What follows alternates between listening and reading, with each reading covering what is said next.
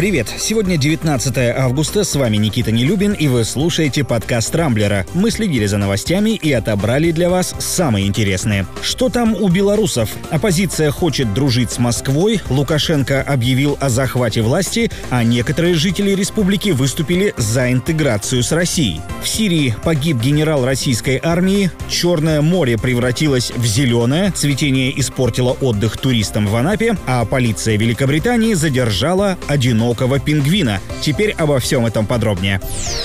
Начнем, как всегда, с Беларуси. Политический кризис в республике обострился до предела, и как скоро разрешится, пока непонятно. Накануне оппозиция представила список людей, которые вошли в Координационный совет по передаче правления страной.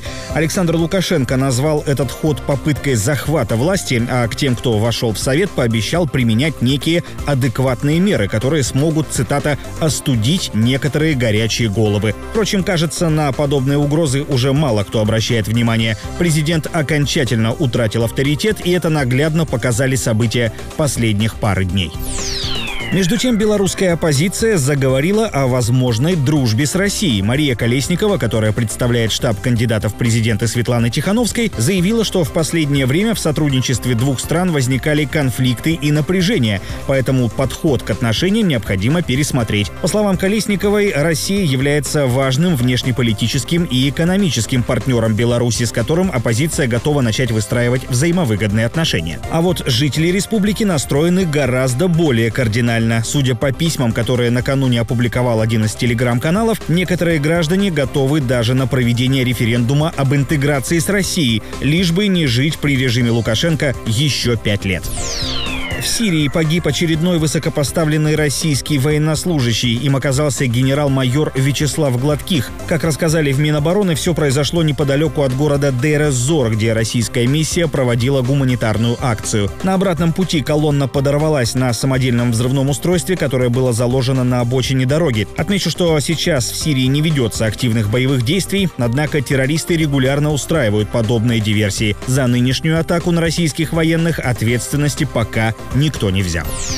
Но вернемся в относительно мирную Россию. Курортный сезон в самом разгаре, однако далеко не всем удается получить удовольствие от долгожданного отдыха. Например, на Черноморском побережье Краснодарского края сейчас идет морское цветение. Из-за этого вода в море стала больше походить на зловонный зеленый кисель. Особенно не повезло тем, кто проводит отпуск в Анапе. Туристы в соцсетях начали массово жаловаться на неприятный запах и огромное количество морской тины. Правда, местные жители говорят, что подобное происходит только на мелководье. Дескать, там, где поглубже, вода чистая, но ведь до нее еще надо дойти. В общем, если вы прямо сейчас вдруг собрались в Анапу, пока лучше немного переждать. Обычно цветение прекращается к середине сентября, когда на Черном море начинается бархатный сезон.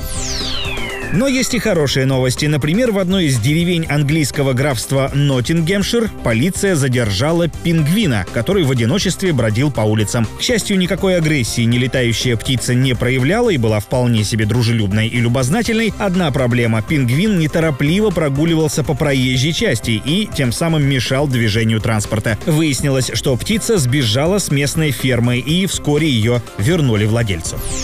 На этом пока все. С вами был Никита Нелюбин. Не пропускайте интересные новости, слушайте и подписывайтесь на нас в Google подкастах и CastBox. Увидимся на rambler.ru. Счастливо!